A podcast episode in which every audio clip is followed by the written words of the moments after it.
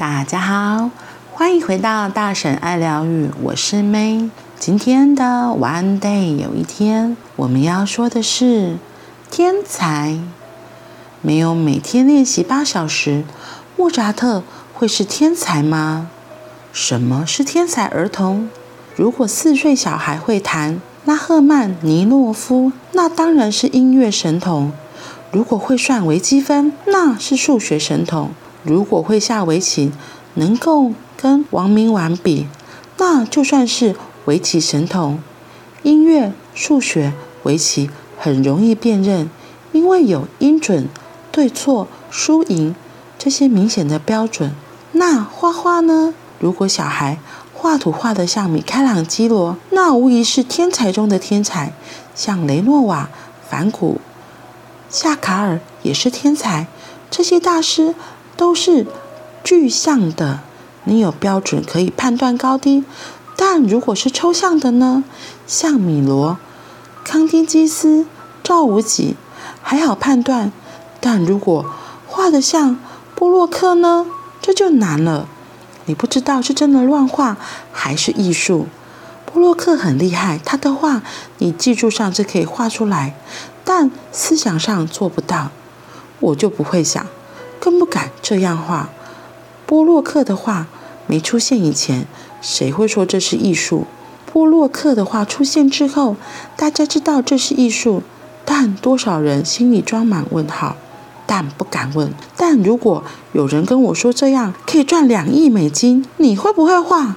我会说会，要几张？而且不用两亿，给我两千，我就会。马拉·奥姆斯特是当红的画家，他上过欧普拉、大卫·莱特曼的节目。美国最大的服装公司 Gap、蜡笔公司都给他赞助。很多有名的富人，比如火箭队的老板，都来买他的画。他的画最高飙到四万美金，排队等着买新作的一大堆。媒体说他是在世的波洛克为他办画展的。画廊老板布鲁内利像西宝笑气的充气玩偶，整天笑不停。他说：“马拉的画展是他开店以来人潮最拥挤、销售最成功。马拉抓着一个玩具弹力球在展场跳来跳去，他的笑声是展场最佳配乐，大家都觉得可爱。是的，他只有四岁。”当代年纪最小的天才抽象艺术家，马拉的爸爸叫马克，原来在食品公司做事。他是一个业余的画家。他说，马拉不到两岁时，会在他画画时不停拦闹他，于是他随手塞给他一些颜料、画笔和画布，他就这样自己画起来。马拉三岁时，他有一个开咖啡馆的朋友，感觉马拉的画很有意思。便把画挂在店里当装饰，结果有客人想买这幅画。马拉的妈妈罗拉说，她当时不想把孩子的画卖掉，故意定价两百五十块美金的天价，没想到客人竟然接受了这个开玩笑的价钱。马拉的画卖掉了，罗拉说，画卖掉时她伤心了好一阵子。不管孩子画什么，对我而言，那都是无价之宝。就从这两百五十块起头，马拉的父母开始卖他的画。有个买马拉画的客人，正好是布鲁内利的朋友。布鲁内利看到马拉的画，不敢相信画家只有四岁。他说：“当我看见马拉时，有一种奇怪的感觉。我知道在他体内存在着某种东西，这是许多艺术家终其一生都在追寻的东西，却很难找到。”但他确实在这四岁小女孩体内存在。布鲁内利开始和马克罗拉夫妻合作。四岁天才抽象艺术家，还有什么比这个更让媒体疯狂？天真可爱的马拉，配上像波洛克的抽象画，实在太对比、太反差、太有效果。老实讲，马拉的画比波洛克更多色彩，更让人开心。一堆艺术评论家在电视机前对马拉的画做诠释，说画中透露成熟力量，画家一定是具有丰富人生历练。当答案揭晓，画家是四岁小孩时，每个专家都目瞪口呆，恨不得打个地洞钻入地，或化成热气在人间蒸发。二零零五年二月三日，CBS 电视台的六十分钟节目新闻播出马拉的专题报道。他们经过父母的同意，用隐藏镜头记录马拉画画的过程。马拉画图时，画了一会，他会停笔问爸爸说：“现在怎么办？”他爸爸会说：“你可以用黄色画画看。”然后马拉会拿起黄色颜料倒在画布上，拿起笔涂一涂。然后他会再问：“然后呢？”爸爸会说：“可以用白色画圈，宝贝。”马拉的画确实是他画的。但是他的旁边有个教练，所以他是在玩还是在画？爸爸在旁指挥，这样算不算是马拉画的？还是小女孩只是他爸爸的一个倒颜料的工具？是的，谁没有教练、师傅或老师呢？但下棋比赛时，关棋不能语，在旁不能说下小目，或是用骑士吃皇后。弹琴演奏时，老师不能在旁边说注意节拍，这不是快拍。对吧？你说那打棒球，教练也是给暗号，叫球员盗垒短打。但棒球赛又不同，教练也在比赛，他是比赛的一部分。像两军打仗，前方厮杀的小兵和后方指挥的大将，都是交战的成员。六十分钟提出质疑，果然引起激烈的反应。马克和罗拉本来以为是很好的推销机会，没想到六十分钟会用这种角度来报道。反而点燃了质疑之火。马拉的画像价值从一百零一层高楼跌落，摔得一文不值。原定在洛杉矶的盛大画展只好喊暂停。画廊老板布鲁内利气得大骂媒体不负责任。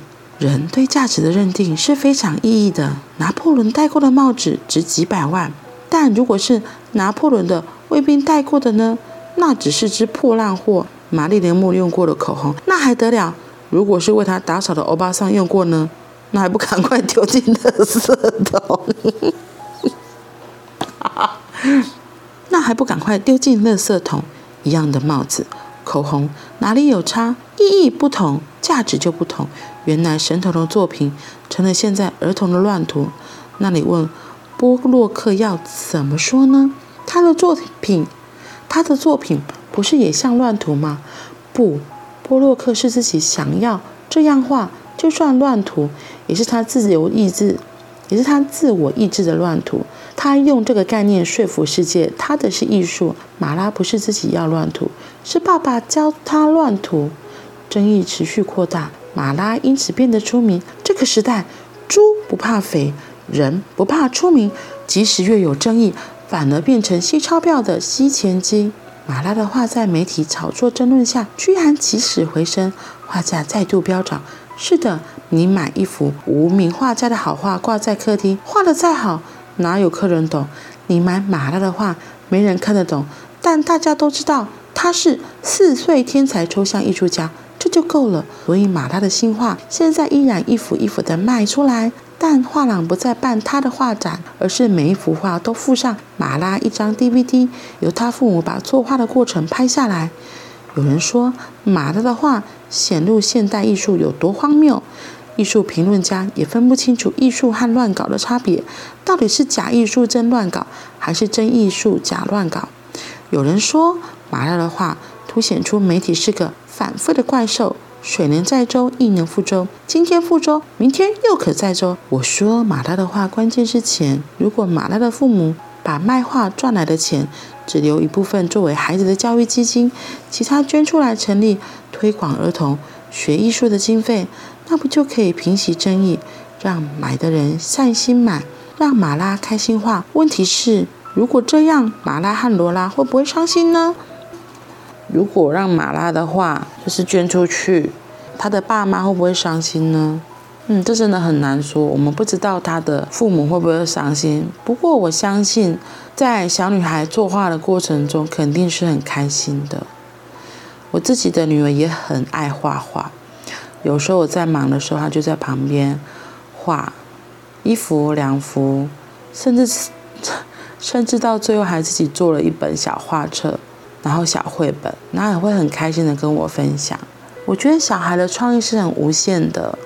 这个故事前面有提到，罗拉画一半会问爸爸说：“然后呢？”我觉得爸爸只是给他一些提醒而已，也没有绝对是怎么样，因为在画的那个当下，还是这个小女孩画出来的。嗯，你可以说爸爸帮她下指导棋，没错。不过我猜爸爸跟罗拉在一起的时光，罗拉一定觉得很幸福，所以她才会一直想要画。她珍惜跟爸爸在一起的这个时间，所以就会很愿意。这样画，然后甚至也会很开心的画，因为跟喜欢的人在一起时，你的心情肯定是会开心、觉得幸福的吧？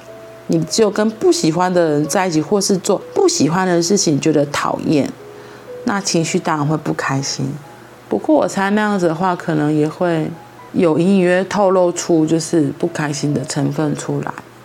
我觉得画画真的是很神奇的事情呢。因为我自己也很爱画，前阵子不是有很多像曼陀这个东西嘛，它就是一个静心的过程。它透过一个直线线条，或是一个勾一勾一勒画圆圈，你就是很专注的在那个当下，创造出你想画的东西。我真的觉得。是一件很很棒的一个舒压，你可以说是一个舒压，然后也是一个放松的练习。所以，如果平时压力大，也可以去找网络上的图，然后自己来练习，跟着练习，我觉得都是很棒的。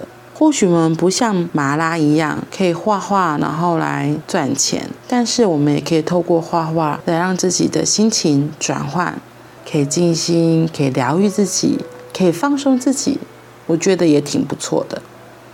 好啦，那我们今天就到这里喽，我们明天见，拜拜。